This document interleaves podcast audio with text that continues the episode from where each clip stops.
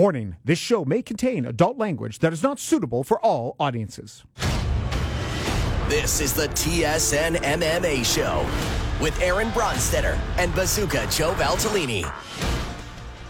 This is the interview edition of the TSN MMA Show. I'm your host, Aaron Bronsteter, and we have interviews galore for this week.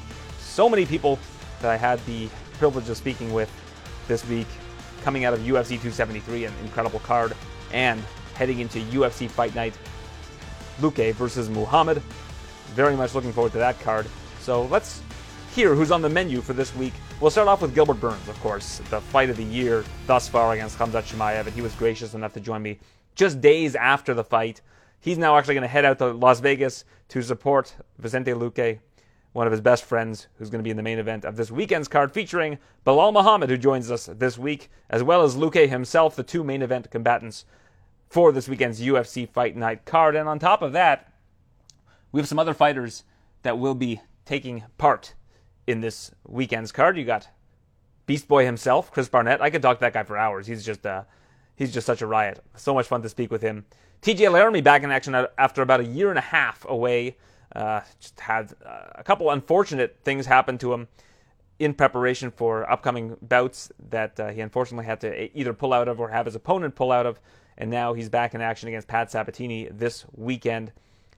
And then we also spoke to a fighter that has uh, a bout coming up in two weeks' time. That's Tanner Boser, the heavyweight, in the co-main event against Alexander Romanov, and someone else who fought this past weekend and really made uh, a very positive, positive impact on this past weekend's card. That was Mike Malott, the Canadian who, after the fight, dedicated it to his uh, boxing coach Joey Rodriguez and his family, uh, whose daughter unfortunately has stage three lymphoma, and they have a, a real battle ahead of them. He talked about their GoFundMe fundraiser that doubled from fifty-two thousand to now more than I believe one hundred and ten thousand uh, dollars since he's made his speech. So, love having Mike Malott shine such a positive light on the Canadian ambassadors of the sport and to help out his brother in arms from Team Alpha Male, his boxing coach Joey Rodriguez. So we were joined by Mike Malott as well. Let's get to it. We'll start off with our interview with Durinho Gilbert Burns. It's the fight of the year thus far in 2022, and one half of that contest is Durinho Gilbert Burns. A fantastic fight. Now, I'm wondering, have you had the chance to go back and watch it? And if so, what's your takeaway?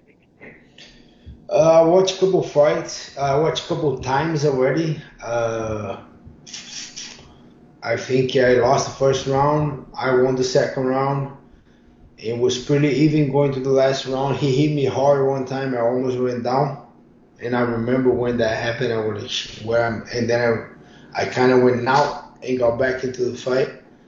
But but then I, I tried to throw bombs, you know, and then I hurt him a couple of times too. But I think it was very close going to the to the end, and uh, yeah, it's hard right now, you know, from a battle like that. Everyone, we both, you know, like put everybody in there. It's hard to, to for sure, I, I think that I did the best job, but I don't want to take nothing away from Hamza. And uh, the judges are doing, sometimes they're doing a good job, sometimes not, but it's very hard to, I'm not a judge, you know, I'm a fighter, so I try to put everything in there and, and see, but I hit that guy pretty hard multiple times, you know, I think I, I landed bigger shots. I don't know how, how crazy I saw a couple of things. They didn't score my, my, my, my knockdowns guys with two hands on the floor. What is that?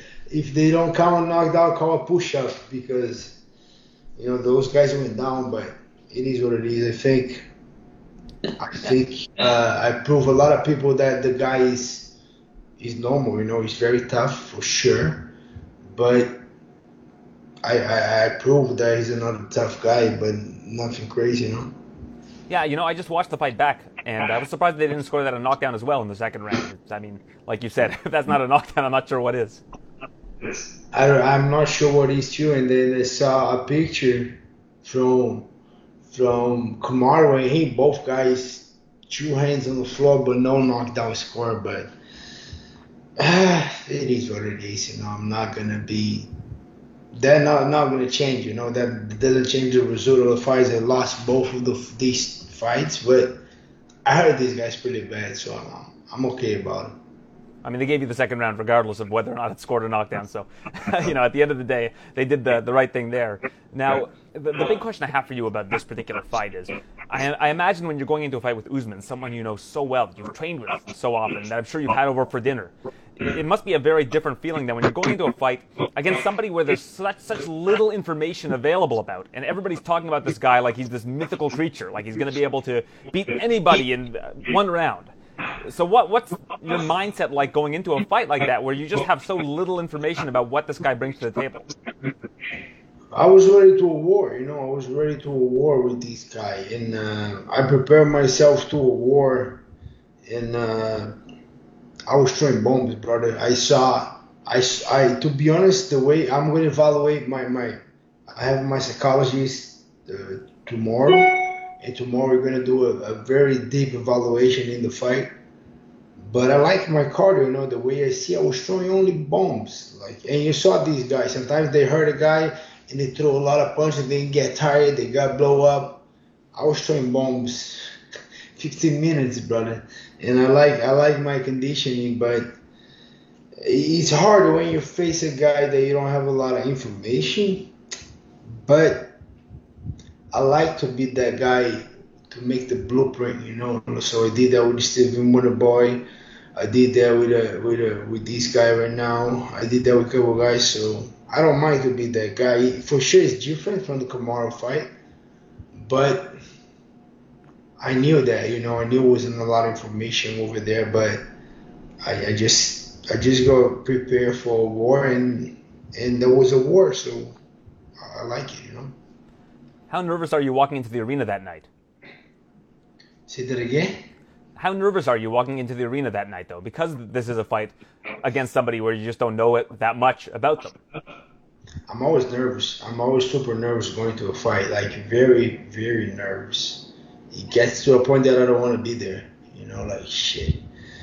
But uh, on the same time, I, I make a peace with, with, that feeling. You know, I was there and I saw Aljamain Sterling was there too. Ian Garry was just there. He lefty. And uh, whenever I, and I do all that, I do so many visualization before the fight, and I put myself in that position. You know, on the on the pre-fight, that's when I feel more nervous, and uh, I I don't like it. You know, I hate it to be in there sometimes, and and I ask that question that why I'm doing that shit. You know, but it, it kind of gets to a point that makes me numb with that feeling. I make I, must I the way I, I I see I accept that feeling to go to a war. You know, whatever it takes, I don't care. I might get hurt, I might get knocked out, but I'm gonna. The only thing that I want is to go over there and perform my best. You know, give everything I have, and uh, and I'm okay with that feeling. But I was very very nervous going to the fight. When I start walking, when my music is in, and I'm start walking, it's it's the best part. You know, and now I know I'm fighting. Now I don't need to wait no more. Now I'm going to a fight, but the waiting a lot of butterflies, a lot of things. So I'm uh, I don't think they're never going to get used. To I saw Cowboy Cerrone, the guys that was fighting everyone, everybody, anytime. I saw that guy pretty nervous before the fight too, and uh, I think it's normal, you know. Whenever you want to win, whenever you do something very big, like a very big fight, very risky fight in front of a big audience, you're gonna you should be nervous, you know. If you're doing a a task or a job or a mission or something that require, requires a lot of focus, a lot of attention, a lot of work, for sure, you should be nervous. And uh, I'm okay with, with, with, that feeling. But being completely honest with you, I was very nervous. More than in uh, previous fights? If you were to compare it to your earlier fights, is that the way you feel every fight, or was it more this time around?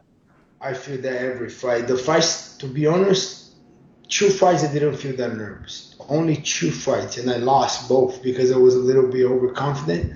Was the Dan Hooker fight. I was coming from two knockouts. I, I thought I was just walk over Dan Hooker, and I in it. As as crazy as sounds, I was very overconfident against Kamara Usman. I thought I'm gonna I'm gonna hurt Kamara so easily. I thought I'm gonna hurt this guy, and they're gonna take me down. I'm gonna get a submission. I was a little bit overconfident but but that was the only two. But Demian Maia was super nervous. Jesus, I remember that was one up there, and then Tyron Woodley too, and Stephen Wonderboy. I think I think every fight was passing. I think the Demian Maia was over Tyron Woodley. Kamaru was over, you know, kind of underestimating a little bit overconfident. Stephen Thompson was more nervous than than than Demian Maia. Now Hamza was more nervous than Stephen Thompson, and I think he he just gonna keep going like that. Now that you've been in there for 15 minutes with Hamza, what about his game surprised you? What do you think that he did better than you expected, and what do you think that maybe he can improve upon that uh, you you might have exploited during that fight? Uh, I think he's very tough. He has a big heart that uh, that I told I'm gonna bring him to that place, and then he's not gonna like it. And I saw his face a couple times. He didn't like it, but he fought, bro. He kept coming. Uh, yesterday I was at Sanford, and uh, one of the guys speak.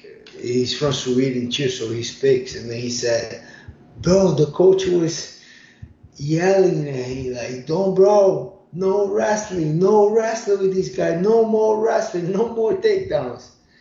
And uh, it's crazy, right? You see a high level wrestler don't want to take me down, and that was crazy. But I think he got like good pops on his hands. Hands are heavy, both hands, uh, heavy kicks, uh, little resilience, guy was tough. But I was expecting more than that. I was expecting that monster that people talk about, you know, that guy, that crazy, this and that. But nothing surprising me, to be honest. Uh, I'm a little. I watched the fight. I'm very critical of myself. I don't want to take nothing away from Hamza. I think he did a great job, but I still, I still mad with the little things that I trained so much and didn't do. I did a lot of head movement and I didn't put on the fight. I did a lot of calf kicks, body kicks when he switched stance. I didn't throw it. I think I should kick more. I think I should do a little bit more head movement, a little bit more forward pressure. But it's easier to say now, you know. But I should be. I trained that those things. Henry told me all those things before the fight, and uh, I don't think I execute the way I should. I spoke to you last February before your fight with Kamaru, and you talked about Alex Oliveira, who unfortunately was not renewed by the UFC this past week and is a free agent now. But we talked about how you were the freight train at that point in time. I believe you were six or seven and zero, first round finishes except for one fight. You were where Khamzat was heading into your fight with him. Do you feel like when he looks back on his career, he's going to feel the same way about you as you do that fight against Alex Oliveira? I think so. I think he learned so much. I think he's still very young very very young. I think he's a huge prospect, and I think I think uh, it's two ways. When you go to a war like, like that, it's two ways. Or you get out better, like Adesanya, like, like I can I can name a couple guys that went to a war and got better. But or, or, or can go wrong, you know, it can go different way. You can start getting hurt a lot, you know, because he didn't get hit at all you saw the stats. One he one or one or two significant strikes in four fights. Now 119. And uh, yeah, I, I believe he's gonna get better. He's gonna improve so much, and he's gonna be thankful for this war like I am. For sure, I want to get the win, and I believe we're not done. You know, I asked when they offered me this fight, I asked for five rounds, and they they sent me a contract, and then I fought I fought with Ali fuck Ali, I don't want these three rounds. I want five rounds. Oh, but they have two two title fights. I don't care. Make another one. Oh, I want five rounds. And we kind of back and forth a lot with the UFC and ended up it being three rounds. And uh, and the fight was crazy entertaining. I just think if it was five rounds, it would be way more entertaining. But the way I see you, Aaron, to be honest with you, I think we're not done. I, I do believe we're not done. For sure, he moved forward in ranks and they want to make that a Kobe fight. But the way I see, I'm I'm I'm not afraid to fight anyone in this division, and I think that just that just proof time and time again prove have been proving short noticing, to fight middleweight, fighting these guys. Uh, I just want one thing back from Hamza. I want the courtesy, you know. I was number two, I fought number 11. I want a rematch with Hamza. Now that he's moving forward, we'll see. You know, if he beats Kobe, he's gonna fight tomorrow. You know, and uh, I just I just want my rematch in the next three fights. You know, next his next three fights, I want my rematch, and uh, I believe we're not done. You know, I believe we we got to go more rounds, and one guy needs to get a finish. It's just it's just that thing that a couple fights that you it should be five rounds. You know those fights that man, it should be more rounds in there, and then uh, I think we kind of miss miss out a little bit on this fight. Now, one guy at welterweight that you're not going to fight in all likelihood is Vicente Luque, who's fighting Belal Muhammad this weekend. We talked last week about what the winner of your fight with Khamzat or the winner of his fight will have to do in order to get a championship uh, opportunity against Kamaru Usman. Now they're talking about Khamzat against Colby Covington. What do you think Vicente has to do to be next in line to fight for the title? I think he needs to get a finish. I think uh, he got to that guy just gotta fight the way he fights. You know, he all his fights are entertaining. He always looking for a finish, and I do believe a, big finish will put him on on the title fight. You know, uh, we'll see because anything can happen. They for sure Hamza has ability to become a big, you know, very very big guy. So for sure they're gonna make a big title, a big like number one contender fight against and meanwhile, you know, Vicente get in and finish. Something happened with with, uh, with Leon. You know, he might be a backup fight. He might, I don't know. I do believe he needs a finish, and a finish can put him in a very good good place in this division. And I'll be there. I'm going to Vegas on Thursday night to to you know to support Vicente. We get André Fialho from Sanford Made and then we just got my brother Ange Loosa. He fought in the contender series. He just got signed uh, Zaleski, I don't know what reason he's out of the fight. And uh, my guy Ange Loosa, he's fighting uh, Lazzez. Yeah, Munir Lazzez. Munir Lazzez now short notice, and uh, I'll be there to support these guys. You know, I love these guys. The welterweight gangy, we got Luque, Fialho, and Ange Loosa, all welterweights, all my brothers. You know, I'll be there to support these guys going to Vegas Thursday night. I don't think anybody knew that uh, Ange Loosa was taking the fight, so I'll be reporting that as soon as we're done this interview. Is that okay with you? yeah, yeah, yeah. I just saw someone report it. Okay, he, all right. He, he told me yesterday. He put in a group chat this morning, but someone just reported already. Okay, well they beat me to the punch. See if we if you called me early for this interview, Gilbert, I might have been able to get in before. No, I'm just joking. I'm glad I'm glad you uh, you called me early, and I'm always uh, I'm always happy to speak with you. So looking up and down the division now, if Colby and uh, Khamzat are going to fight next, is there anybody that you have your eye on, or are you just hoping to take some time off and recover a little bit? Uh, I still want to fight, but I got to recover. You know, I uh, I'm uh, I'm very big on sparring. When you have a fight, you know, you got to spar. But between fights, you know, after fights, I'm not to spar. I'm I don't want to spar for a while right now. For sure, I'm to take two or three weeks off the most, and I'm to be back in training. Uh, to be honest with you, Aaron, I want a big fight. You know, I think uh, that was two steps back, you know, losing that fight, even the way it was, even people should give me a lot of credit. I think the stocks went up, but another title fight went backwards a little bit. You know, I gotta I gotta get a little bit more fights. And with that being said, I want a big fight. You know, I I, I don't know who.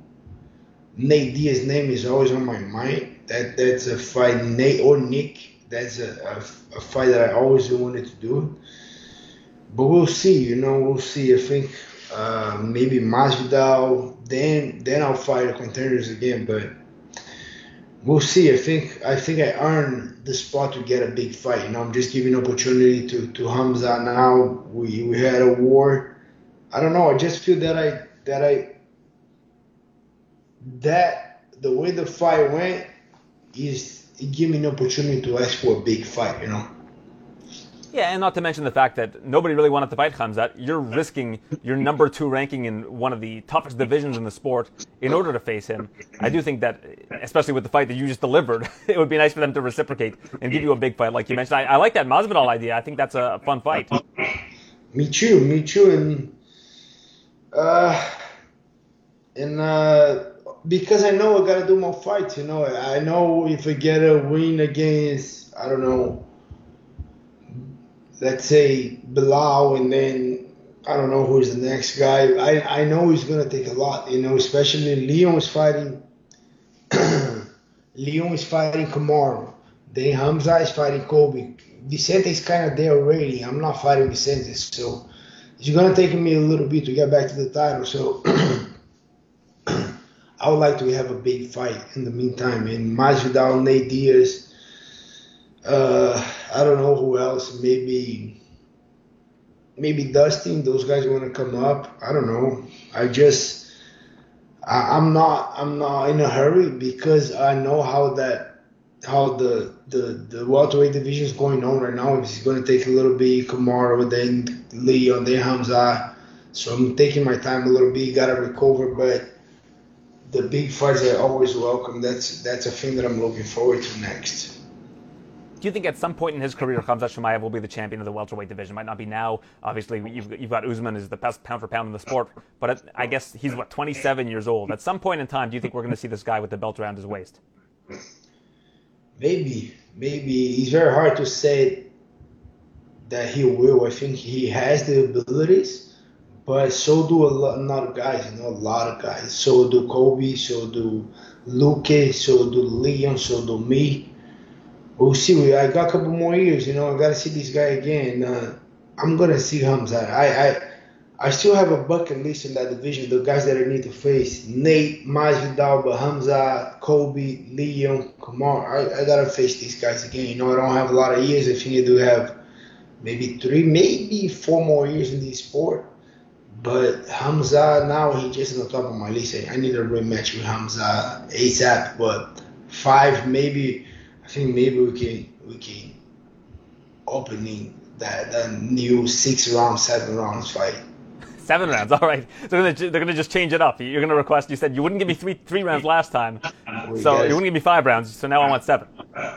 Think about five rounds, six rounds of this fight. How fun will be? well, I was watching that fight. You know, at the beginning of the fight, I thought, you know, this would be great if this fight was five rounds. I just don't think it's going to last five rounds. I don't think it's going to last three rounds. But it went the distance, and then I just wanted more. I'm sure everybody wanted more because you you had started to pick up the momentum at the end of that third round, and I think had that gone a little bit longer, that would have been a real test of Khamzat's will going forward. That would have been, I think, what we would have loved to see to see just how far you could push this guy, and if he would be able to withstand that pushback. Yeah, I would love to go five rounds, but it is what it is. I don't want to take nothing away from the guy. He was very, very tough. Uh, but I just think everybody in the UFC can do 15 minutes. Not a lot of guys can do 25, you know. And uh, I just would like to do five rounds with that. So giving the courtesy back and let's fight again soon. You know, I know, I know you step up. You're fighting Kobe next, but I want to see Hamza again. Last question, not really. Uh about you, but your brother Herbert, when's he coming back? What's going on with him? I hopefully soon, brother. Guy's in shape now, needs 100% recovery. He already, as he was recovering, he opened up a beautiful gym here. Uh, it's going very good, and now he just need to get in shape. You know, get get comfortable with these with the procedure on his knee now, with ACL and meniscus. But now he got full motion. Everything is good. We just gotta put him back in the sparring, get back in shape, start training, and then we schedule a fight. I hope he's he's crazy. He was talking about May. I convinced him to be a, a little bit in July, but I hope I hope in July. I think July he'll be he'll be good to go, and I hope July he gets a good opponent and, and put on a show for, for the fans. I think July will be a great day for Herbert. All right, Gilbert. Well, pleasure speaking with you. When that fight first opened, yourself and Khamzat, the lines makers opened it at even money and it looked more like an even money fight than you being a four to one underdog. So put some respect on the name Gilbert Burns. Always appreciate your time and look forward to seeing what's next for you, sir. Thank you, Adam. Have a good one, brother. Remember the name, but also put, put some respect on the name Belal Muhammad as he is in the main event this weekend against Vicente Luque.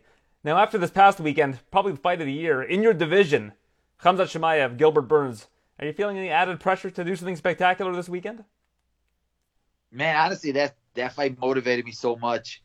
Uh, I said it beforehand. I was like, you know, this is like a four-way semifinals of March Madness where uh, I got to outperform whatever they did. That was that was such a great fight. Like literally, right after that fight, I, I sat there, went and jogged on the treadmill because of, like it got me so hyped up. Uh, that was uh, that was a great fight, and I think that you know, like you said, now I got to go out there. I gotta I gotta match that performance, outperform them, uh, and steal their shine. Well, so you are putting added pressure on yourself then, because that fight is going to be a difficult one to live up to. Uh, before we get into your fight, what did you think of that fight? Yeah, you know, I, am definitely putting pressure on myself. You know, when anybody in division fights, you always want to outdo them, obviously. But uh, yeah, it was a great fight. It was one of those things, man. You, I picked Gilbert Burns. I had so many people coming at me, "Oh, you're a loser. You're this. You're that," and I'm like, bro, like you guys are sleeping on him. Uh, I think that it showed a lot from both sides. It showed that how tough Gilbert is and how real he is. And um, it also showed how tough Khamzat is. You know, he took a couple shots, hard shots from Burns, who puts a lot of people out. Uh, so you learned a lot from both guys, and uh, you know you still have a lot of you, you, have a lot of haters. It's crazy how fans switch so easy. It's like, well, Khamzat is not the the what we thought he was. Blah blah blah. And I'm like, bro, like he fought the number two guy in the world. He showed a, a great uh, a fight. You know, he had a great chin. He had great hands. He grappled when he had to. Uh, I think that you learned a lot from both these guys, and I think that he's going to learn a lot. He's still a young fighter himself, so to go through a war like that in your fourth or fifth uh, UFC fight, he's going to level up from that one. Uh, but it just gets me excited, man. It gets me excited that uh, these guys are out here putting on shows like that, and it makes me want to level up with them. Yeah, you know, I spoke to Gilbert actually earlier, and I mentioned to him the odds makers for that fight opened that at even money, and then by the time it closed, Gilbert was like four to one uh, as an underdog, four to one underdog, uh, and he did not fight like a four to one underdog. yeah, bro, I'm looking at it like people are, as I said, people are like put comes on such a high pedestal, like he was a Marvel character, and then now they're like shooting him down, like, oh well, you know, maybe we we we hold it back a little bit. I'm like, you guys just put it on way too high. He's a great fighter. Uh, but he's not a robot. He's not just gonna walk through everybody and kill everybody. Like the top five in our division are are monsters, and uh, Gilbert showed it uh, in that fight, and he showed how good he really is. Now you're against Vicente Luque this weekend, and you saw in his last fight one slip up, and this guy will get you. That's what happened with Michael Chiesa in the last fight. But I saw you had Gerald Meerschaert training with you during this camp. That guy's as good as as anybody at snatching the neck. Was were you basically telling him, you know, put me in D'Arce chokes, like try try to make my life miserable? Let's see what happens. Man, like people go under don't know how good Gerald is. Gerald is literally one of the best guys I've ever trained with in my life, and you know, he's so smart. Uh, so yeah, I'm just literally like telling him like, yo, give me here, give me there, and he gives me all these little tricks and tools. So like to have a guy like that in my back pocket, in my side, whenever I need him, you know, he helped me a lot for the Maia fight. Uh, it's it's priceless because I could call him. He'll take that drive down to Chicago, help me out. So it's it's been amazing with him. I saw an interview with Vicente. He did one with Brendan Fitzgerald and talked about your first fight. And he said he's basically thrown that fight entirely out the window but the one thing he's holding on to is that he knows that he has the power to shut you down if he needs to. Um, do you think that that's bad for him to think about? For him to think that there's going to be any similarity to that first fight? Yeah, yeah. It's a, to me like I don't really think about that fight at all. I get reminded of it daily by by trolls and uh, haters all the time.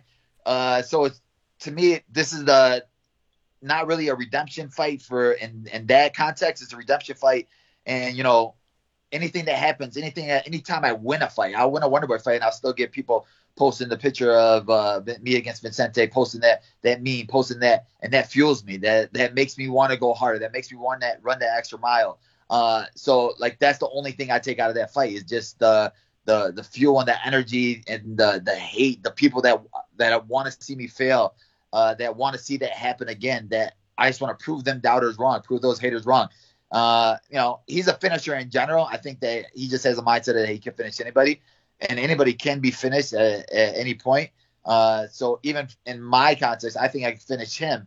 Where I land that right punch, you're gonna go to sleep uh, too. So like, if he's underestimating me in any way, he's gonna be in for a rude awakening. Absolutely, and I think you know, that first fight was what four, five years ago. How long ago was that fight? Because since then, you guys have both improved miles. Yeah, it, it's been like five years since that fight, and you know it's always great when you see somebody that beat you continue on to win. Uh, you know, we've gone full circle. We were both on a, a undercard. Uh, that was literally my third fight in the UFC. So to see where we both come from there, it's you know I didn't lose to no bum. I didn't get caught by a, a scrub. You know, he's a finisher. He's a great fighter, uh, and now he's number four in the world. And now we're both going around full circle to top contender fight uh, in our division. So we're both on the right track. We're both doing the right things, and it just tells me now that this fight is worth more to me now than it was back then uh, because there's so much riding on this fight. So I. And when you're thinking about the division and you're looking at the fighters in the division and the like, you know, I get so much, so many haters and stuff like that. But this is my third top five ranked guy that I'm fighting. I fought four top ten ranked guys in 12 months. I'm out here looking to fight the best of the best, and I I didn't get my my love for beating Maia. I didn't get my love for beating Wonder Boy. Now I'm fighting a guy that knocked me out, a guy that's a finisher, a guy that's number four in the world, a guy that's young. There's no excuses after this fight. There's nothing else you you can deny me after I beat him Saturday. Yeah, absolutely, and that's why I said at the beginning, forget, uh, forget, remember the name, put some respect on the name because you are beating these guys and you're making it look fairly easy. I think the Leon Edwards fight, a lot of people just assess that fight based on the one round that they saw, which I think we've discussed this previously, is is ludicrous. Yeah, and that's the thing. People, people, you you can change the narrative so easily just by the way you talk, and with even with him, it was like, oh well, the rest of the fight was going to go that way. And people are so dumb uh, that they're just going to, oh, yeah, you know what? Let me listen to him. Let me believe him. And when you look at uh, Aljamain Sterling this weekend, where he had so much hate from that last fight, and people were like, oh, Petr Yan's to walk through him. Petr Yan's to kill him. It's to be the same thing. So it was like motivating to see something like that. When you look at guys like, uh, you know, I really look up to like a guy like Michael Bisping, who's been knocked out, uh, and he's went back and you know he got both those knockouts back against Luke Rockhold, against uh, uh, Dan Henderson, when you know people thought his career was over after that Dan Henderson first knockout. So those little things, uh, it tells me that you know, drown out all that noise. I don't care what you think about me. I know what I have in my heart. I know what I have in my head, and uh, I know what I'm capable of. Now, I'm guessing you've spoken to Michael Chiesa about this matchup. You and him, I, I believe, have done the desk together since this matchup was made. Uh, has he spoken to you at all about what his approach was for this one and where he thinks he might have gone wrong? Uh, no, I, I talk to Chiesa a lot, but I'm not one of those guys. I don't, I don't really like to, especially if a guy's lost to somebody. I don't want to, you know, put it in there. Hey, so did you feel this or that? Like, I think I'm very good at breaking down fighters and breaking down fights myself. Uh, and I've showed it like my last couple fights. You know, I felt like those two fight last fights against Maia and Wonderboy, that stylistically they were like the hardest kind of matchups in the division. And I think we did a great job of breaking them down. So I think with this fight as well. I think we've done a great job of breaking them down with my team, my coaches, and uh, I think we got a good game plan for this one. Those guys are specialists, Maia and Wonderboy. Uh, you look at Luke; he's great just about everywhere. Is there something that you see in his game that you feel like you can exploit? Obviously, don't tell me what you believe that would be, but have you guys pinpointed something that you believe is going to be advantageous for you? Uh, yeah, I feel like those last two fighters, you said they're specialists, and I think they were specialists in the ground and specialists on the feet. And uh, Luque's a specialist at both. He's very good at both and very good at finishing at both. So I think those last two fights prepared me for this fight because I put both those two together. Now he has this power and he has that. Um, I just think that it all comes down to he doesn't want it as bad as me. He doesn't want it as as much as I want it. Uh, beating a guy like him uh, will be my last hurdle uh, before you know. I think that people finally are like, all right, well, dude, this guy needs a title fight. This guy's at the top of the division. This, you know, they they don't mention my name. They're still not mentioning my name when they're talking about Usman. Uh, after this fight, they are going to be mentioning my name. What do you think is going to happen with the feather? With, sorry, the welterweight division. You got. It looks like Edwards is getting the next shot. So do you believe that from there it's wide open? We've already heard this talk about Hamza facing Colby next. So I, I think that a good performance for you, or of course Luque this weekend, would speak volumes as to perhaps who's after Edwards if uh, if they are already looking at matching Khamzat up with somebody else. Yeah, I mean, it was one of those things where I think that if Khamzat probably uh, would have got a finish last week, they would probably give him the next title shot. But now seeing that it's up in the air, um, I think that it comes down to I don't really think Colby's going to take that fight. When, when you're looking at Colby, he's very peculiar who he's picking. He's he's fighting Masvidal for two losses. He's fighting Woodley off of uh, three losses. Who's in the top five that he's fighting off of a win? Who is he beating in the top ten that's coming off of a win? He's calling out Dustin Poirier, who's a 55er. So he's sitting there trying to pick a easier fight uh, per se, and then you know talk his way to another title fight. I don't really think that he's going to take the uh, fight. So who knows after this fight if we have to do one more uh, number one contender fight with Mir Hamza, or I also think that we still don't know how good uh, Usman's hand is. You know, that's a terrible hand injury. We don't know how long it takes for that to fully heal when he's actually back to really punching uh, hard with the hand. Those injuries were, you know, they, they reoccur a lot. So maybe there'll be an interim title fight on the line. Who knows? And finally, you're one of the uh, few fighters of the Muslim faith that has been open to fighting during Ramadan. I spoke to Khamzat last week, and he said he didn't realize it was Ramadan when he accepted the fight, but he knew it was a big opportunity either way. Uh, and I spoke to Javid Basharat, and I said, you know, he said he was going to take time off for Ramadan. I told him, you know, Belal Muhammad seems to have a good system down for being able to compete during Ramadan. He goes, I got to call that guy. So tell me about how you uh, are able to balance those two things. Honestly, I tell myself every freaking year, like, no more, no more uh, Ramadan. Like last year, I had to do four weeks, the full month uh, training for the Maia fight, and it's different because you're, you know, you have to cut weight, and it's, you know, Ramadan's such a, uh, a beautiful time with family, and you're having a big dinner at night, and your mom's making all this dessert, and you like you want it, and you can't have it uh, because you sit there and have to eat healthier and uh, eat smarter because you have to maintain your weight. Uh, and I tell myself I'm not gonna do it, but then they call me for this fight, and when they call me for a fight, I don't even look at the date. I look at the the name, and I look out. I saw a main event, and I thought main event Muhammad. I didn't think wait, let me check that date. Let me check this info. Let me make sure I don't have nothing going on at that time. And I was like, ah, crap, they caught me again. Um, but yeah, I think I think this is my last time for sure. No more uh, Sean Shelby. Don't hit me up no more. Just let me have my month. Uh, but like I said, going through it before, going through it, it's it's been amazing. It, like I said, spiritually, uh, it just puts everything more in context, makes you more grateful for the month, and it makes you just a better person in general. I think because uh, not only are you fasting from food, you're fasting from a, a lot of the negative things you do in this life, and and this and you start realizing that you know you're wasting time with this, you're wasting time with that, and it, it really changes you for the better in general. It makes you a better person, and it like purifies your heart. Uh, I feel like, and you know, having a pure heart and a clean heart, uh, fight week is uh, the best thing because you're not stressing about anything, you're not overthinking anything, and I think that uh, in general, it's going to make me a stronger fighter. Best of luck to you this weekend. Yourself against uh, Vicente Luque. Big stakes in the welterweight division. Always a pleasure catching up with you. Thank you, my brother. He's in the main event this Saturday night against Belal Muhammad. It's Vicente Luque. And I spoke to Belal a little bit earlier and asked him, is there a little bit more pressure on you guys, given how good the bout between your good friend Gilbert Burns and Khamzat Chimaev was this past weekend? Ah, oh, man, I don't know. I wouldn't say pressure, but definitely motivation. I'm always looking to put on good fights, and you know, having a main event now is is going to be awesome. And now after what happened last Saturday, I got to go out there and and you know fight like a fight with everything I got for sure.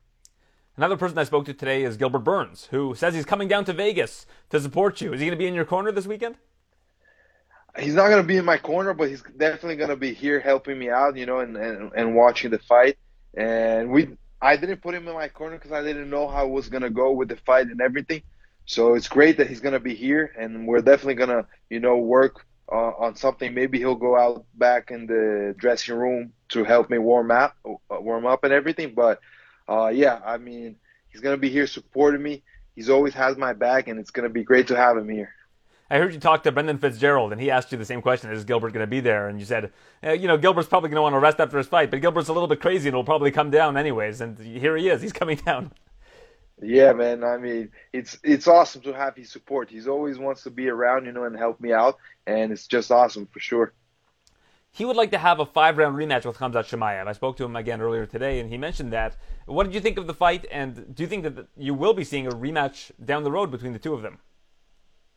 I thought the fight was unbelievable, man, and and a rematch is a must. You know, it was a great uh, fight. I think that a five rounder would be even greater, and it would definitely test both of them. You know, uh, I I know how good Gilbert is, especially in long fights. He has a lot of cardio and, and a lot of will, you know, willpower to go in there and, and, and fight as hard as he can.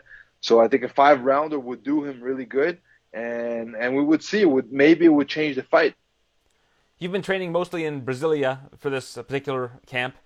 Sometimes you go to Sanford MMA, of course, but you have a young boy, Bento, who is uh, almost a year old. How has fatherhood been treating you? And is that why you've been mostly staying in Brasilia for your training camps? Has changed my life and changed it for the better. You know, it, it's just made me even more motivated, more uh, with with more desire to go out there and, and do the best that I can do in every single fight, in every single training session. So yeah, uh, you know that's that's part of me spending more time in Brazil. You know, getting to spend more time with my son, even though he travels with me whenever I go. He's he's right here. You know him and and my wife. They're here for the fights. So you know it's it's I don't know. It's just great to have him around. You've mentioned in the lead up to this fight that you're planning on just taking the first fight with Belal and kind of throwing it out the window and forgetting about what happened in that fight. But is there still a little part of you that believes that you know you have the power to shut him down if needed, given that it has happened in the past?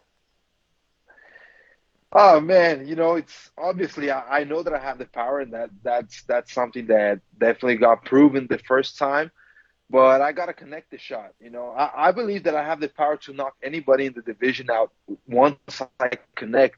But that's the thing, I must connect. So there's a lot of a lot of things that go before that. You know, I know he's to try to grapple or try to you know do something and avoid uh, that striking range wherever I, I have the advantage.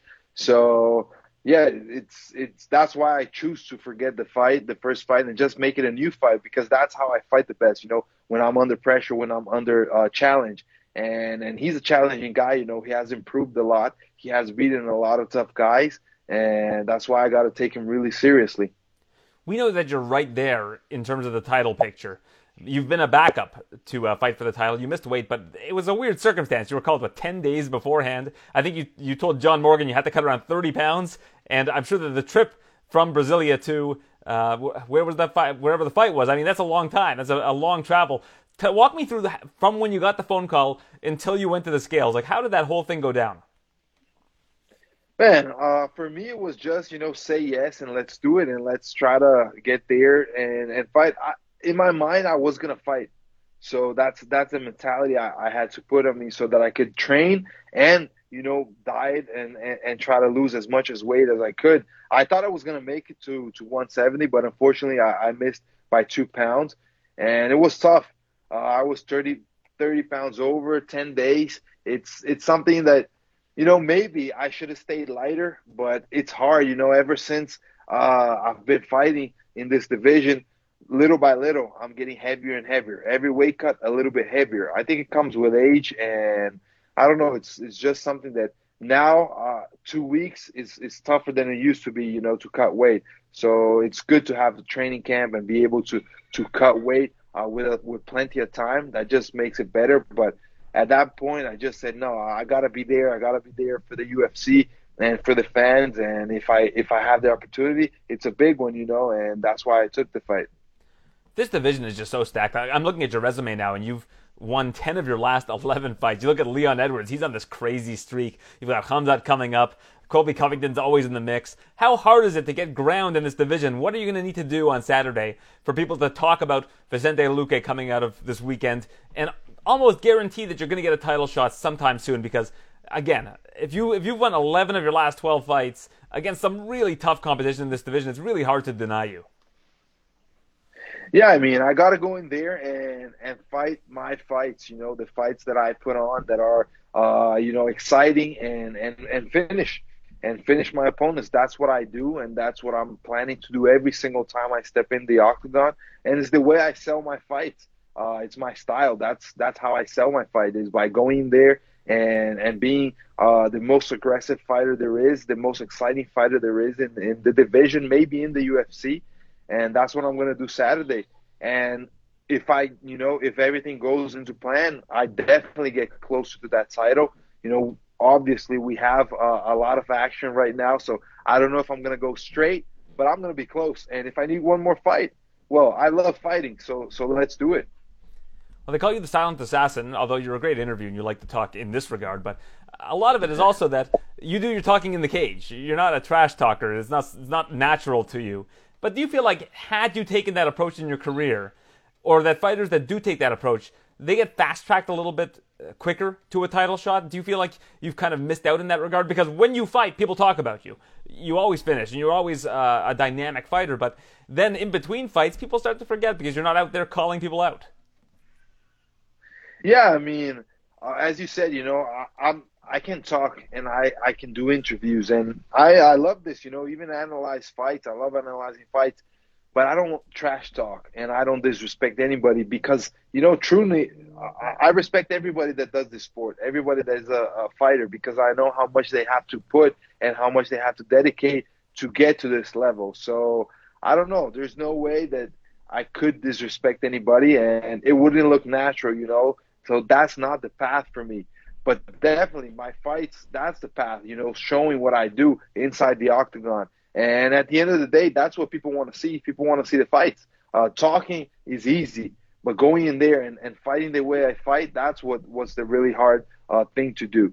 And maybe I have to fight more often, and and that's gonna, you know, not let people forget my style. You fought nine times in the last three years. I don't know how much more often you you expect to fight. I mean, that's that's that's a lot.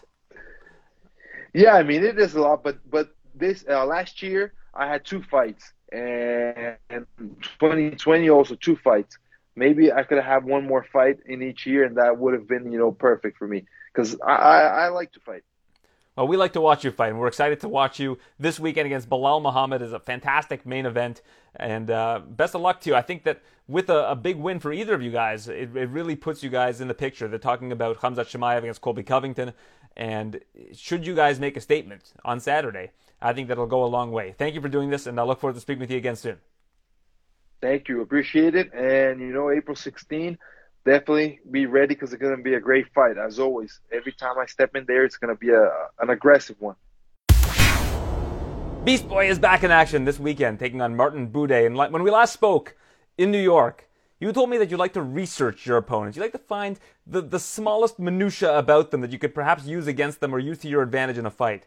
So, what have you done in terms of your digging on Martin Buday? Man, there wasn't there wasn't a lot on him. To be honest with you, like uh, he not to say he ain't got a lot going on, but he's just you know a fighter's fighter. Um, uh, you know, just looked up what he's brown belt. Uh, then him being you know in another country, that's also a little tougher, you know, to to get the get the goons out there to check up on him and whatnot. But uh, but nah, nothing, nothing, nothing, uh, nothing crazy. Just seems like a good dude out there fighting. Um, I can't say he he beat my friend to get into the UFC. Lorenzo Hood was uh, one of the guys I trained with before down in Blackzilians, you know. So, I mean, other than that, um, you know, he seemed like a regular, regular good dude, you know, big guy. you don't have anybody in Slovakia that you can rely on to, to find information for you? my my, my Slovakian uh, connect, you know, he got caught up with some things. Now, but nah, nah, I don't, I don't, I don't, I don't have anybody out that way. Um, I could have got some of my, my homies from Spain to roll up on them. You know, they're a little closer, but nah, nobody out that way, unfortunately. you were born in Spain. How long did you live there for?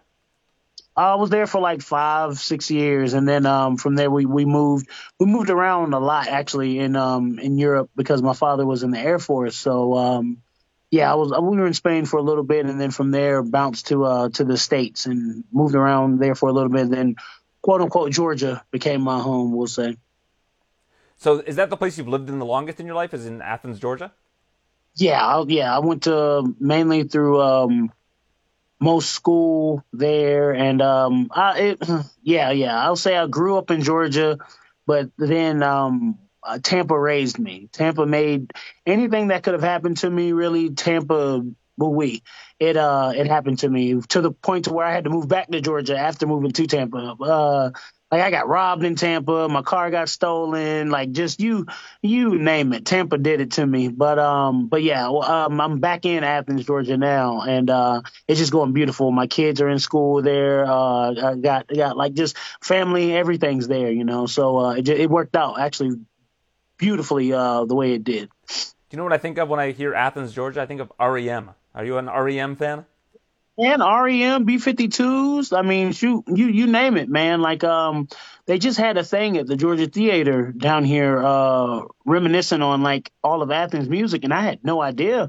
We we got a lot of little artists, you know, uh, that that have popped out. Now I want to say little, excuse me. We got a lot of big artists that have popped out of here, you know, and um, and the music scene, I thought it had died down a long time ago, but man, it, it's thriving. Like uh, one of my best friends, they've got a show coming up um, downtown. Like I didn't, I didn't think the whole downtown scene was was was what it was when I was back there, you know, breakdancing and stuff in the middle of the street, baby. But um, but yeah, no, Athens music scene is starting to pick back up, just to where, uh, besides the, I'll say, Athens was doing real good and like the um, I don't know what genre it is, but they've they've got like everybody now. Like we, there's a couple of country singers I've heard coming out of Athens. There's a a couple of uh, rappers now that I've seen and heard coming out of Athens. Like it's it was shocking. It was shocking to know that Athens, because eh, back in the day, I'll say it wasn't as diverse, but now, holy moly, you go downtown, you could pick any spot you want and find whatever kind of music you like.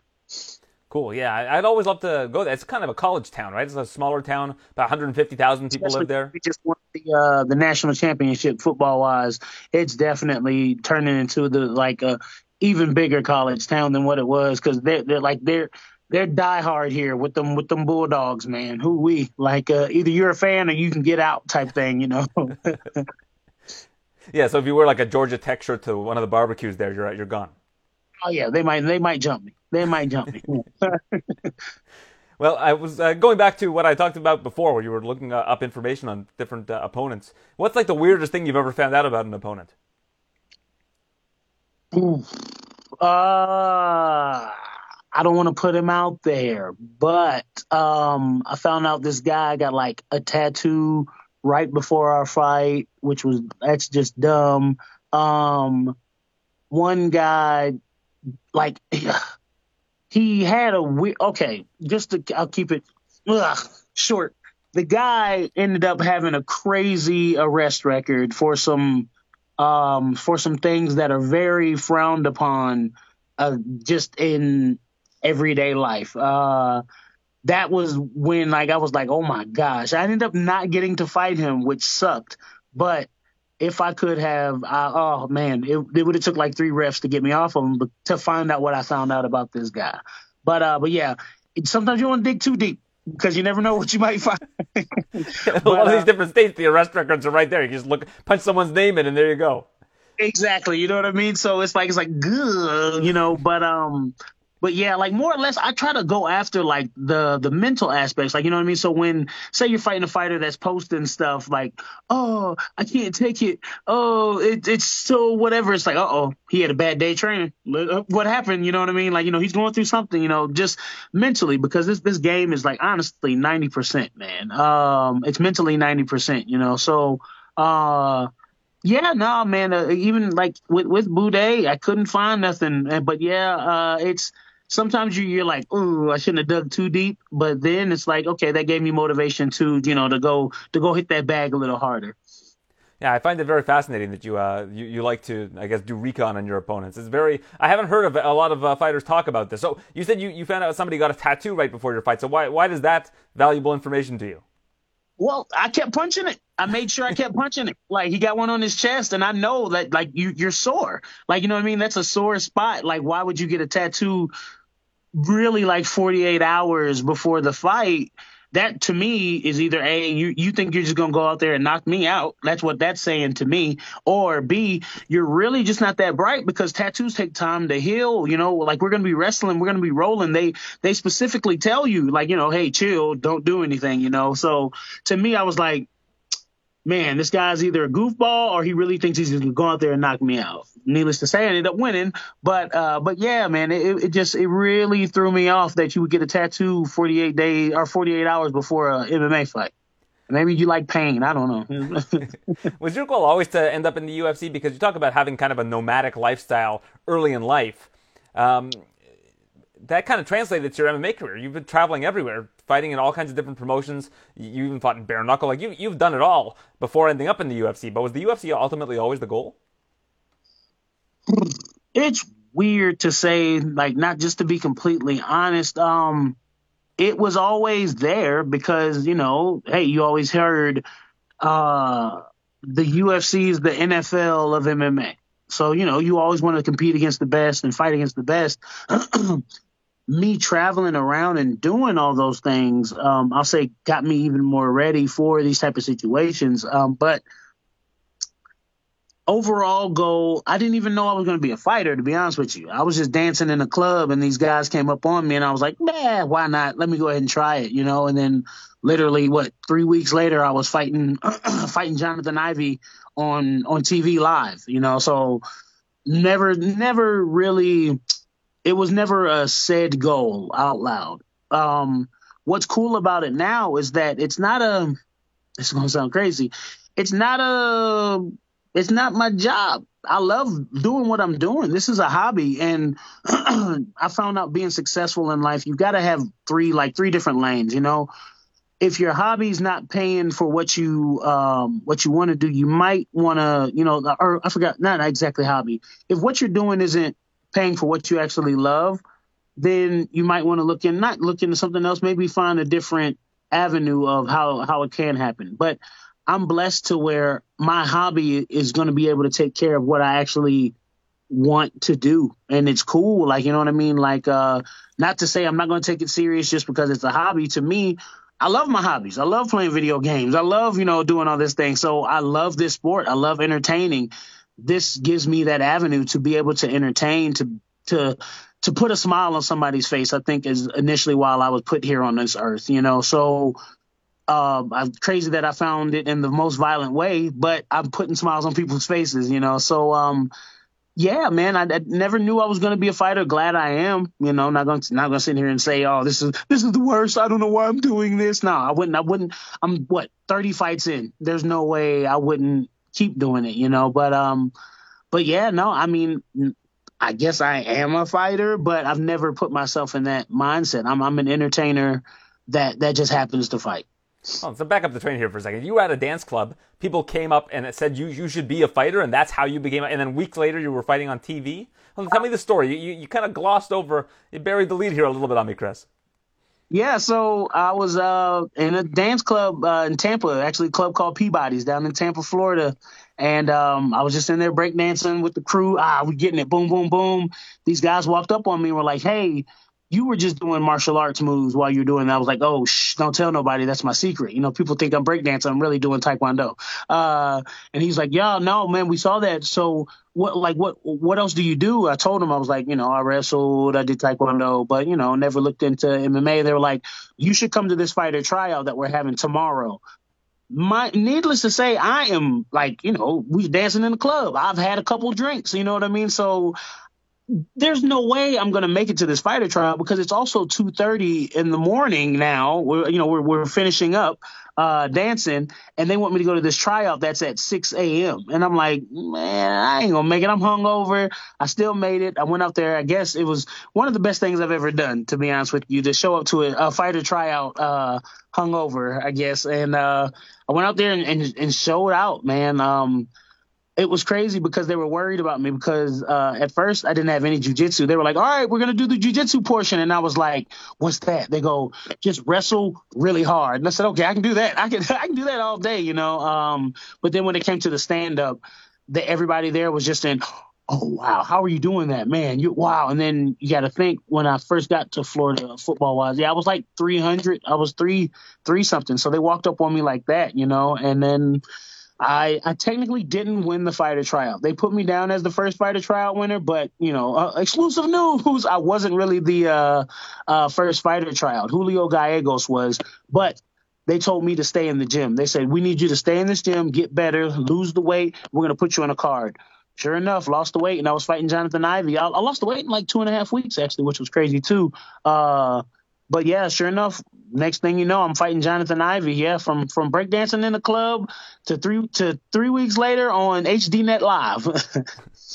well, there you go. That's a great story, and you, you are still putting smiles on people's faces uh, doing that through martial arts. In fact, your last celebration was so great, and your last knockout. I mean, people said, "Wow, he can he can do that." They they're doing that even now. Watching you throw uh, spinning wheel kicks at Madison Square Garden, and uh, it was immortalized in an NFT. Do you have an, a UFC Strike Chris Barnett NFT? Yeah, I saw I saw that uh, some some people tried to sell them to me already, and I was like, no, I don't understand it. So when I understand it, maybe I'll buy it from you. But as of right now, no, it just looks cool. It's like a little pink little uh, octagon thing, and then it does a little kick and then a little front flip, and I was like, oh. And he was like, "Yeah, you can buy it from me." I was like, "I lived it. I don't. I don't know why. I Would, why would I want to? I don't like." I've got it on YouTube. I recorded it on ESPN. I don't need the NFT thing. I don't know what it does. But yeah, no, I've definitely got to look more into the uh, NFT thing because apparently that's that's the wave. That's the new market. I've had people ask me about the making me an NFT, a ape NFT, and a dragon, and all these other ones, and I'm just like, I'm sorry. Joe Rogan specifically said it during my fight. He's had 17 smart people try to explain it to him, and he still doesn't understand it. So therefore, if Joe Rogan doesn't understand it, then hot dang it, I ain't gotta understand it either.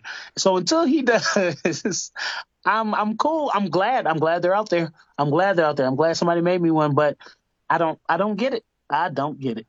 Well, you do get residuals from it. And maybe if you hit those guys up, you'll get a necklace out of the deal. Just say, you know, I want, I want the Beast Boy NFT in necklace form, like like Israel uh, and uh, the, uh, Francis John, Ngannou have. Yeah, I saw Ngannou's. Uh, and then okay, that was what was on Izzy's neck. Then when okay, gotcha, gotcha, gotcha. That was him knocking out Robert Whitaker too, right? Yeah, I mean that, that's how you get in someone's head. You you wear a necklace of you knocking them out when you're going face to face with them. That's beautiful. God, that was beautiful. Yeah, I, am wearing the NFT of you getting that. Wow. Ooh, good stuff. All right, Chris. It's good stuff with you. I always appreciate your time. Best of luck this weekend against Martin Buday, and hope to catch up with you again soon. Awesome, man. Thanks for having me, dude. We'll definitely do this again. Happy to be joined by TJ Laramie. It's good to see your face, TJ. It's been about a year and a half since you last fought in the UFC, and you're also now the proprietor of Laramie Contracting and Concrete. Did I get the company name right? Uh, yeah, yeah. how's that treating you? How's uh, how's the new enterprise been doing? Uh, it did really great the first year. I haven't really uh, started up this season because I was training for this fight, but uh, yeah, that's uh, one benefit I guess to having so much time off is uh, I had to get pretty innovative in what uh, I wanted to do and make some money, obviously on the side there, not having fought for a bit. So yeah, started that up and uh, had a great first year, and I'm excited to uh, continue that. But more excited for this Saturday.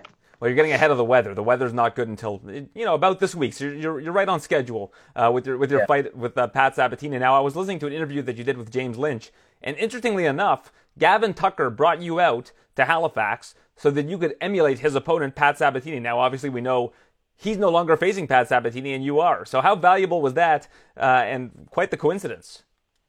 So worked out. I mean, honestly, I knew of Pat Sabatini pre uh, before either of us were in the UFC actually, because uh, uh, at the time, you know, you obviously look at the other regional champions when you're a regional champion and kind of, uh, you know what I mean. I always thought that would be a good fight, good matchup. He's a good grappler. I'm a good grappler. Uh, pretty well rounded, I guess. Um, but yeah, as far as the Gavin Tucker thing goes, he has a he's a really good kickboxer, southpaw, and I was supposed to be fighting Melsik Baghdasaryan. We were scheduled again to fight, and uh, so it was like it worked out really great for him and for me to uh, kind of correlate and train together for that camp. Uh, it was actually the first time I met Gavin. He's an amazing guy. He's going to be in my corner for this fight. But just yeah, I know Pat Sabatini like the back of my hand, man, and I knew it before I even got the the matchup. I it was kind of I kind of like thought maybe that could happen, but I wasn't sure if they would give Sabatini someone else because he's like I'm assuming a lot higher ranked than me. If the, there's no really rankings between us, but he's three and zero oh in the UFC, uh, so I expected that. But nonetheless, I got uh, matched up with him, and it's a great opportunity, and I'm extremely excited because I feel like it's an amazing matchup for myself. And it seems like there were a couple things that happened, uh, obviously, in the last year and a half that have kept you out of action. So, what kind of injuries did you sustain uh, in training and otherwise leading up to this fight? So, uh, when I was training for Damon Jackson originally, I had some torn cartilage in my rib there. So, and him being predominantly a grappler, if I can't grapple during training camp, I'm not really gonna, I'm not gonna go through with that. Uh, so, pulled out of that one. Then got a fight uh, offer with Melsik there um, at the MSG card, which would have been amazing to fight in front of a crowd like that uh, in a place like that. But uh, like I think it was two and a half or three weeks to go, I got this like crazy staph infection uh, that ended up being MRSA. So I had to get that cut out of my leg, and it was my first time ever having something like that. So, I mean, I've been on top of things now, and uh, honestly, as far as matchup goes, as far as timing goes, my mental game, everything, it all worked out for the best because I'm here now. Uh, I'm better everywhere than I was, and uh, I'm excited to uh, to fight, man. Well, I saw you in the corner for Tony's fight. He did a fantastic job in his last fight, and you looked like you, you were a welterweight. Looked like you were pushing like 180 yeah. pounds. So, how big did you get uh, when you were in training? So the thing is, uh, when I had the the the MRSA cut out of my leg. I couldn't. Re- it was like in a position where it was like I couldn't even walk. You know what I mean? Because the rubbing, the friction and stuff. So I couldn't really do much, and I already have pretty bad eating habits as it is. So not being able to exercise on top of having terrible eating habits, um, it was. Uh, I probably got close to 185 or around 185. Is like it's the heaviest I usually get. That's probably where I was in that that around that fight time because it was Christmas right after that, so I definitely got heavier than whatever that picture was, uh, or that fight time. So yeah, I had a good weight cut ahead of me, but it's nothing new. I've done it before. And we need to see middleweight Laramie. It's just like a, what an off-season yeah. picture of you looks like around the holiday season, because I think uh, it would surprise some people after I went on Saturday, I might just drop that picture for everybody. yeah, you should. I think people would be very impressed as to how much you were able to cut down from. So, what are you walking around at now? How much do you need to cut for 145? Uh, this morning I was 158, which is uh, phenomenal for me, especially considering uh, the day I had yesterday. Um, it was a lot of travel and a lot of waiting at the doctors and kind of off schedule a little bit. This is the first time I traveled mid fight week in years. So, uh, like even my PFC fights, I was always like hometown stuff, and then even when I fought the contender series in UFC, I was staying in Vegas at the time. So I was a little, and obviously every time you have a longer layoff, you're always a little bit more worried about your weight, but everything's clicking in. I feel amazing actually. I feel better today than I did yesterday, and I'm lighter. So uh, about 12 pounds or so to go. I'll have even less tomorrow when I start to cut. You mentioned Gavin's going to be in your corner. Who else will be in your corner this weekend?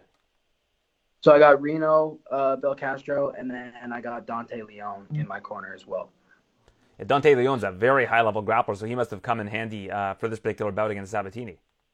Yeah, man. It, I've known Dante for years, but uh, I really started working with him between my last fights uh, because, uh, well, he's from the area. He's from the county. I'm from Essex County, uh, and like Windsor area, uh, but he lives in Toledo, Ohio, which is only an hour drive away. So it works out. Like this guy, I don't think people understand. Like this guy is literally the best Canadian grappler of all time. Like people don't realize that. Like as far as accolades go and what he's been able to accomplish, who he's beaten, he's the best of all time in Canada.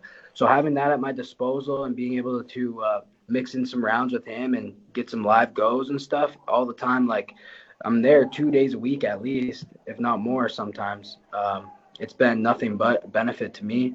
Um, I, I always I knew my grappling was high level before, but it only got way way better since training with him. And I think that's a scary thought for a lot of people.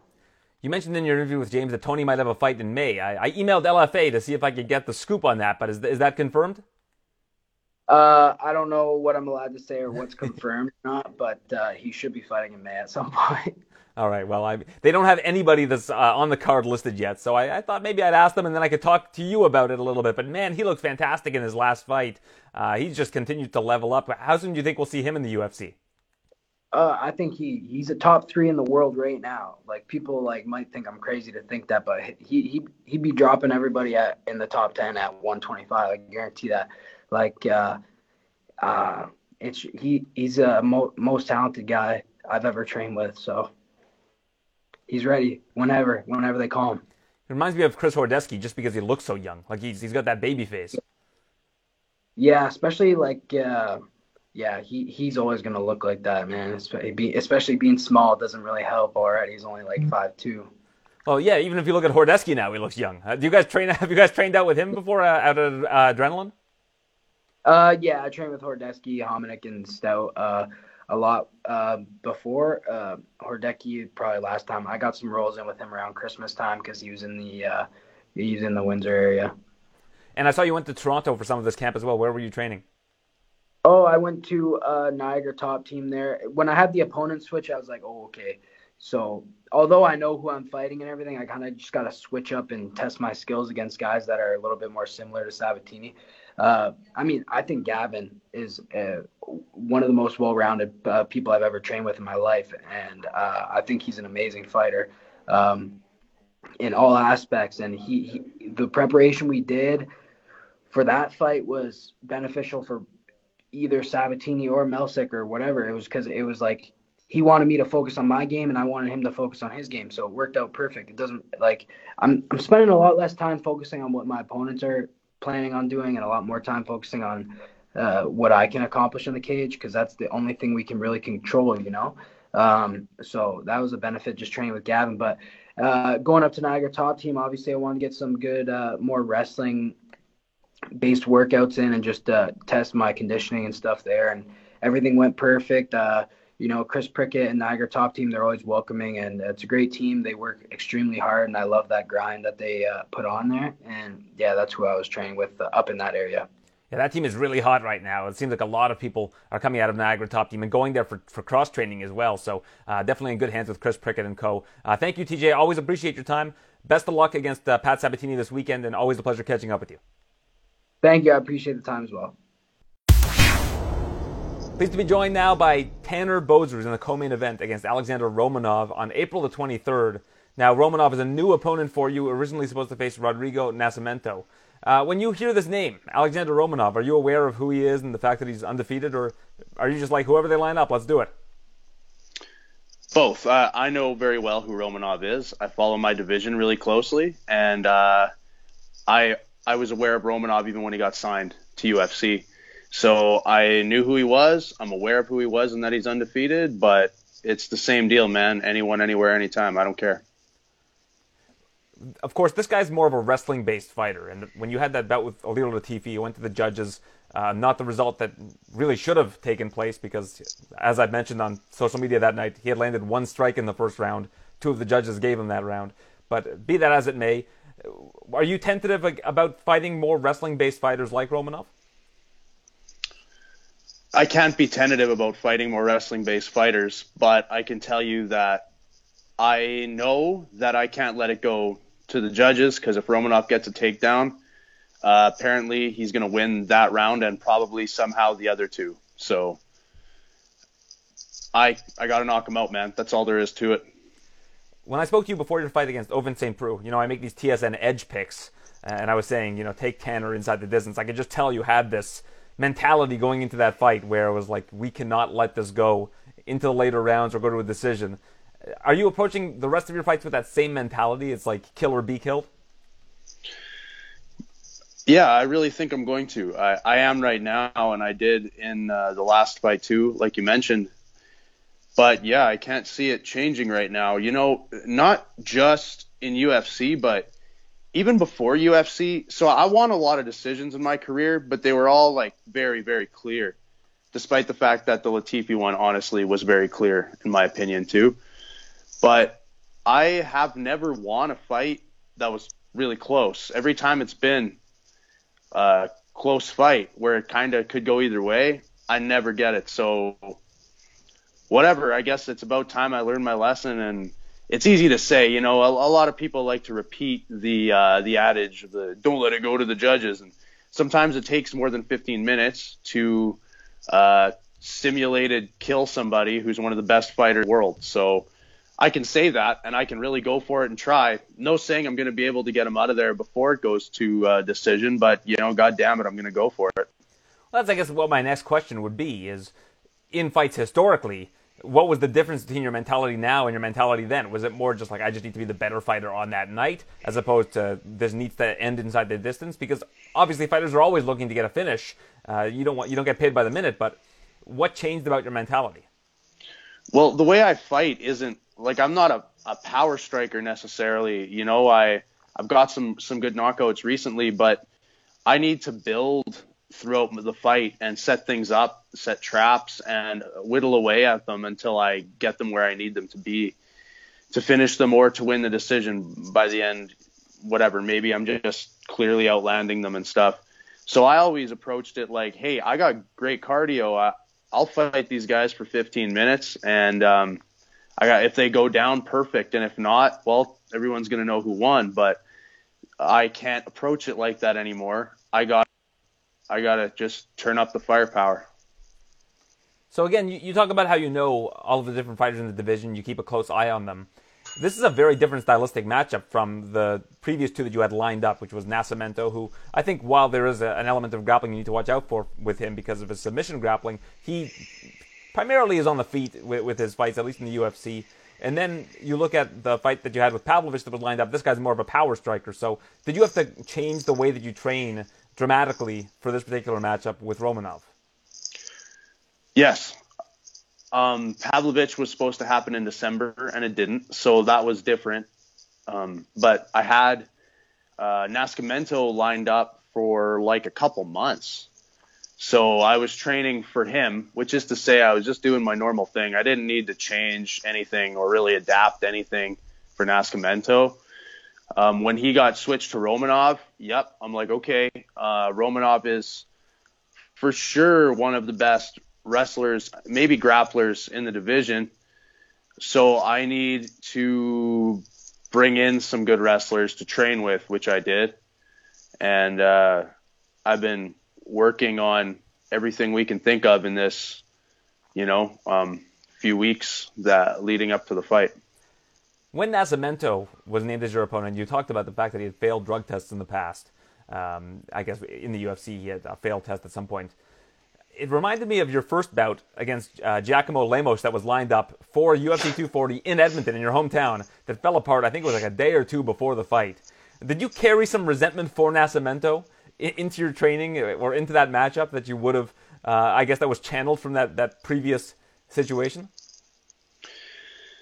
No, I didn't carry any resentment to Nascimento, but I mean, it's, isn't it weird? You got Lemos failed that drug test that USADA chose to um, put the res- check the results of the day before freaking weigh-ins.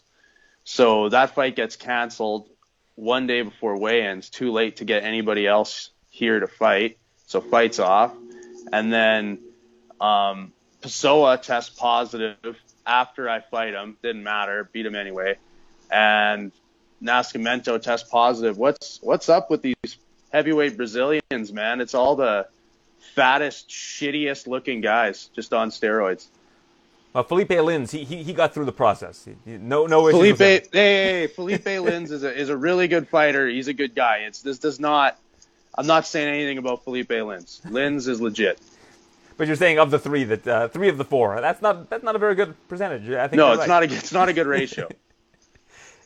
So uh, with Romanov, what do you think is your best path to victory here? Like, I, I mean, obviously you want to keep it on the feet, but the guy's pretty good on the feet as well. He doesn't have a whole lot of holes in his game. Uh, yeah, no, he's he's good all around. Um, what was your question there?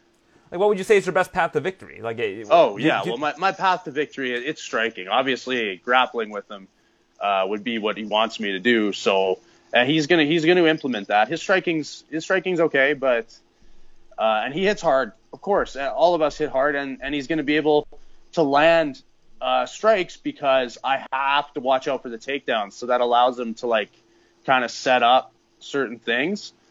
Um, but my my road to victory obviously is is in that department.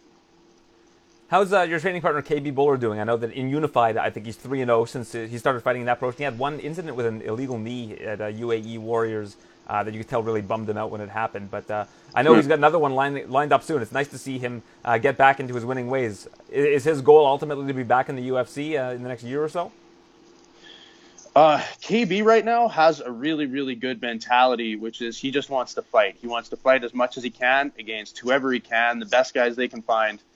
Uh, and I think that's the way. So I'm I'm really happy that he's found that right now.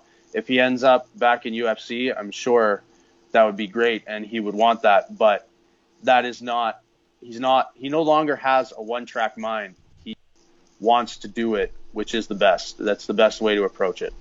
Well, he's a very cerebral guy. Do you think one of the things that kind of hampered him in the UFC was having too much time to think about his next fight? You, you mentioned him wanting to fight more often.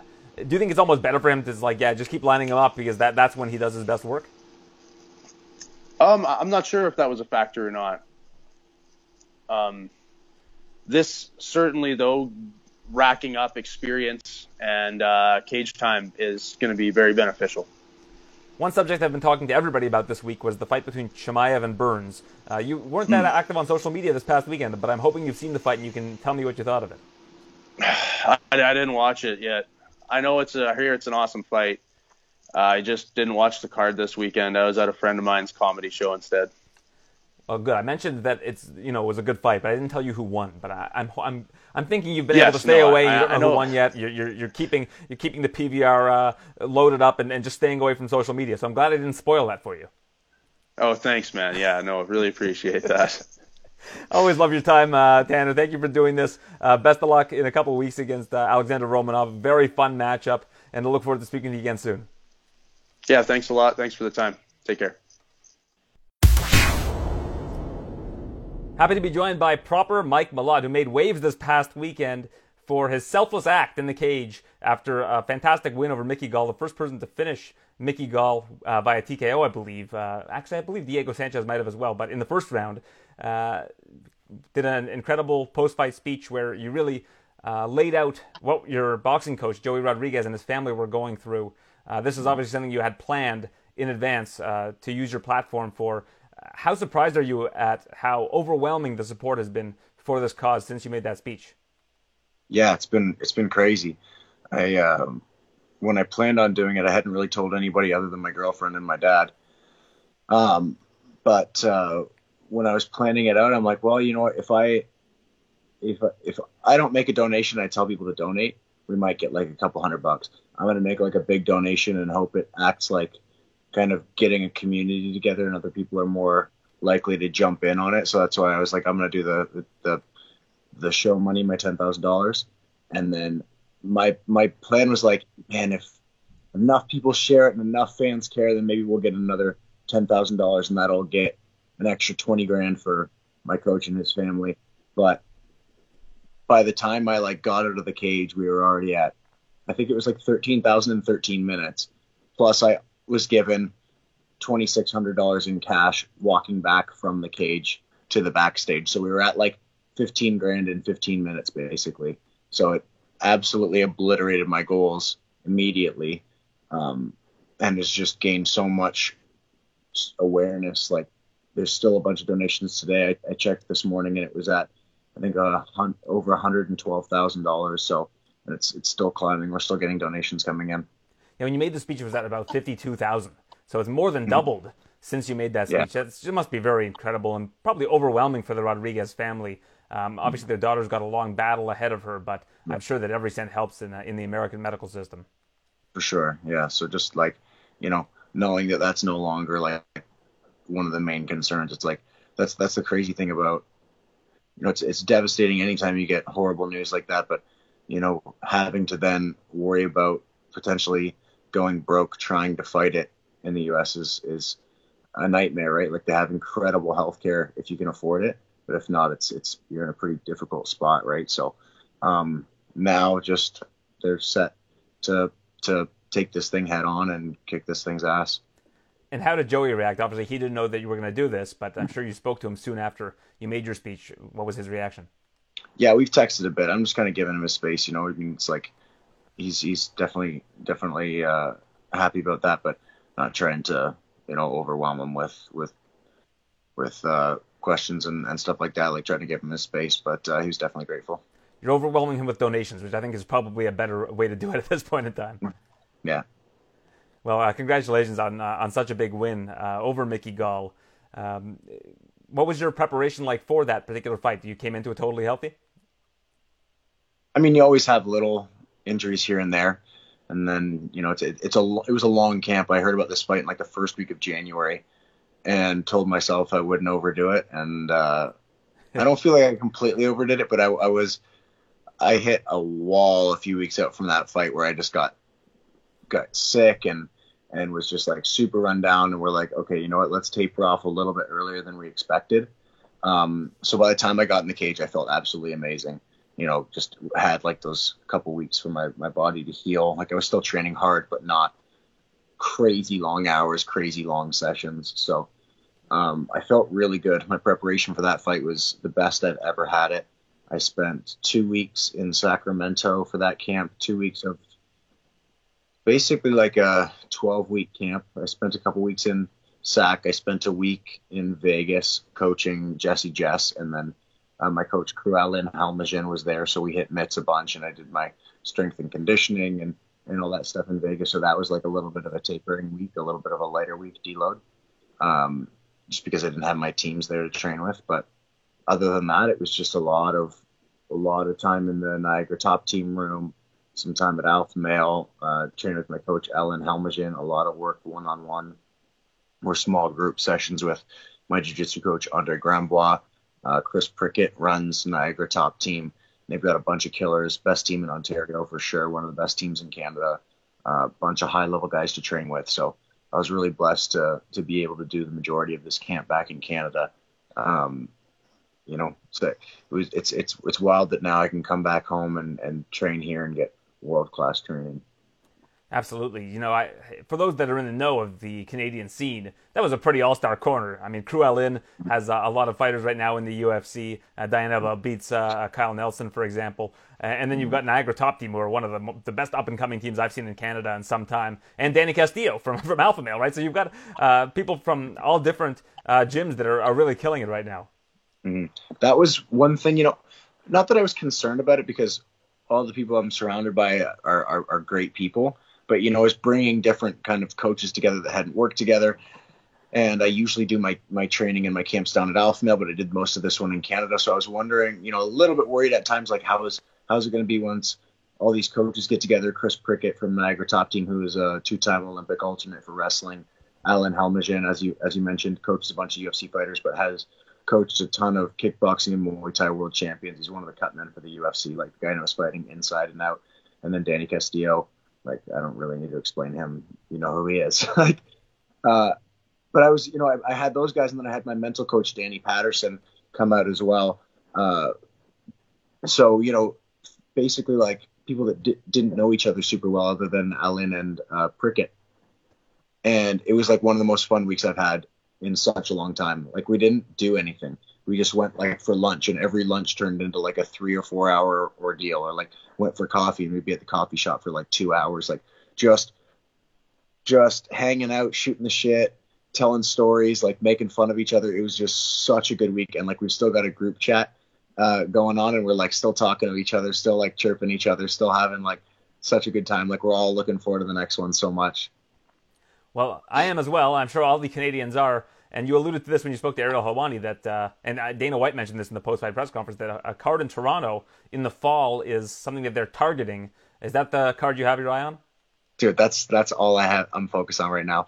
I'm like singularly visioned to the point where it's like, bo- Faber talks about this being like borderline delusional. You know, I'm like, that's 100% what's going to happen. Like, there's absolutely no chance I'm, as long as I'm healthy, I'm on this card. That it's happening like I have to be on the Toronto card, man. Like I can't imagine how um, as amazing as it was to walk, make the walk for my UFC debut. Like I soaked up the walk as much as I could. I took my sweet time. I didn't race to the cage and rush to get in there. I was like, I'm gonna remember this for the rest of my life. I'm gonna soak this up. I had my Canadian flag over my, uh, held that up nice and high.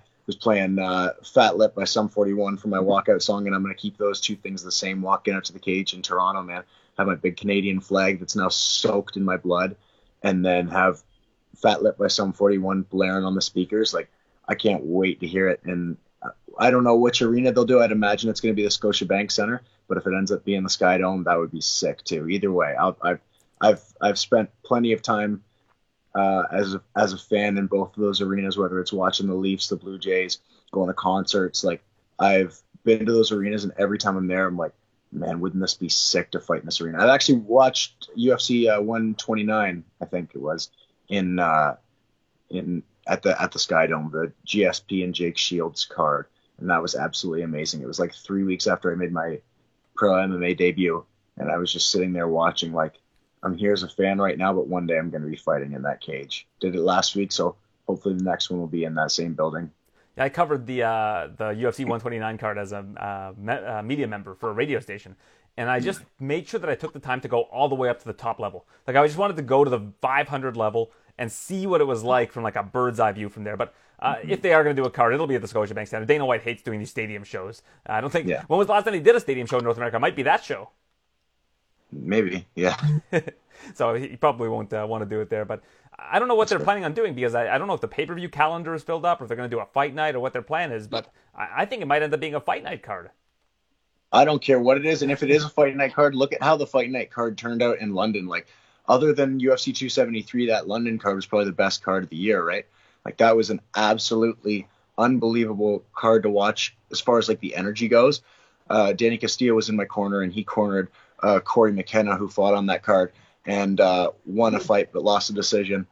Um, and just he was telling me about the energy in that arena. He's like, dude, it was we were the second fight of the night and it was absolutely packed. Florida was kind of like that. Like Jacksonville, I got in the cage and other than like the first two rows, which are always like people trickle like celebrities that trickle in right before the main event, it was like it was absolutely packed. I I had visualized how the arena would feel fight night and I assumed I'd be early on the card, which I was. I didn't think it would be as packed as as that though. So that was a, a nice surprise.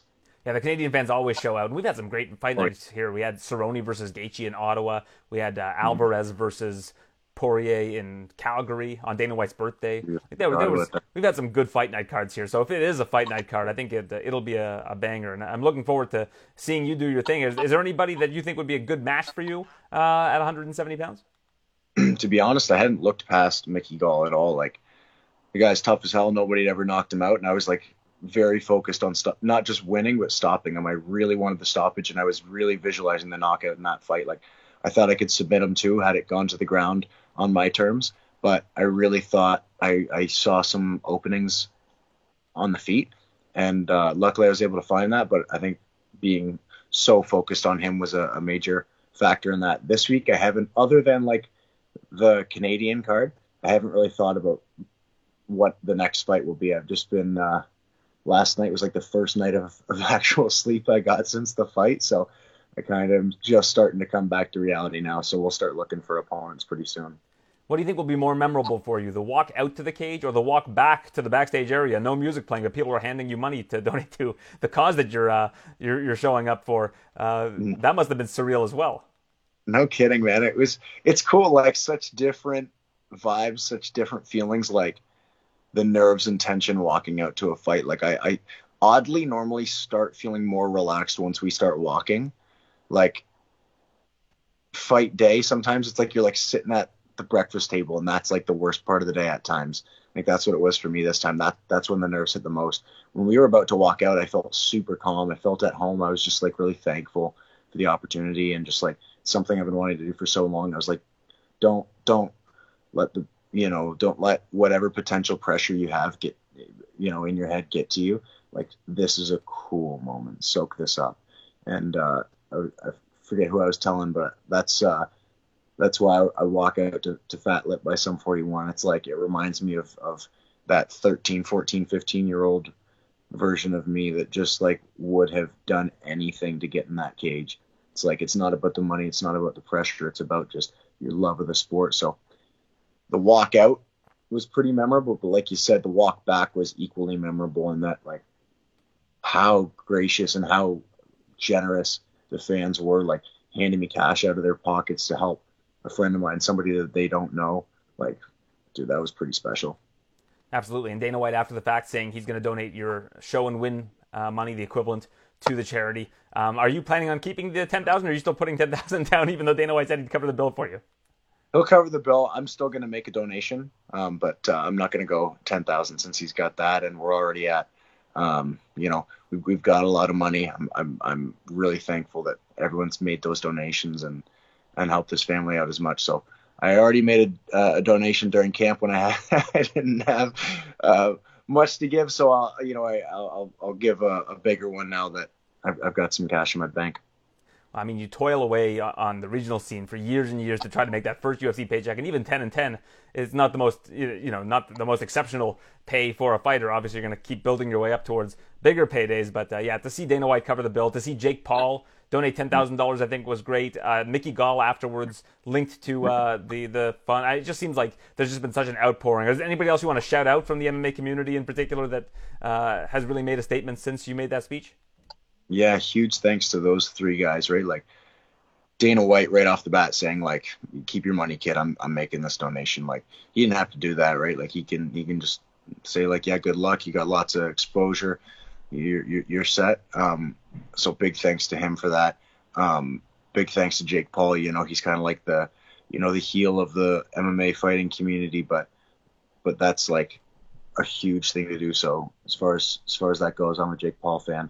Uh, and then Mickey and I, yeah, we were talking after the flight. I sent him a message. He sent me a message back. We were joking around, just like, all right, man, we scrapped it out. Let's be buddies now. So uh, he's like, yeah, actually, I, I want to help your, your coach out and share it. Like, where's the info? So I sent it over to him, and he made a donation and told his, you know, quarter of a million followers to to help too. So I'm sure that that helped uh, get a lot more people to to donate. So very thankful for that.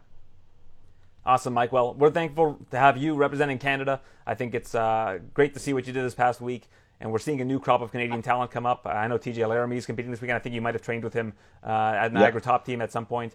So it's uh, and Jesse Ronson. And Je- yeah, Jesse Ronson, the body snatcher, is back in action. Uh, so it's it's great to see the Canadians have uh, so much to be uh, grateful for in this sport. And and thank you for the, for of course shining such a positive light on Canada and on the sport. Uh, and I look forward to speaking with you again soon. Thank you. Looking forward to talking to you again soon.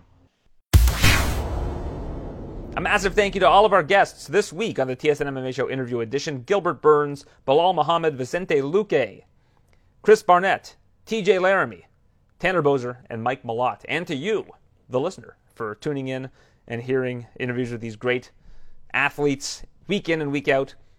Yeah, I know you've stuck around for a while. I mean, what, about an hour and a half? So I hate to ask a favor of you, but if you can take the time to rate and review the show, it goes a long way, and we always appreciate that. Next week, we've got another great UFC card. This time, a headliner of Jessica Andrade versus Amanda Lemos, and a lot of really good fights on that card. So we'll discuss that next week with some fantastic guests.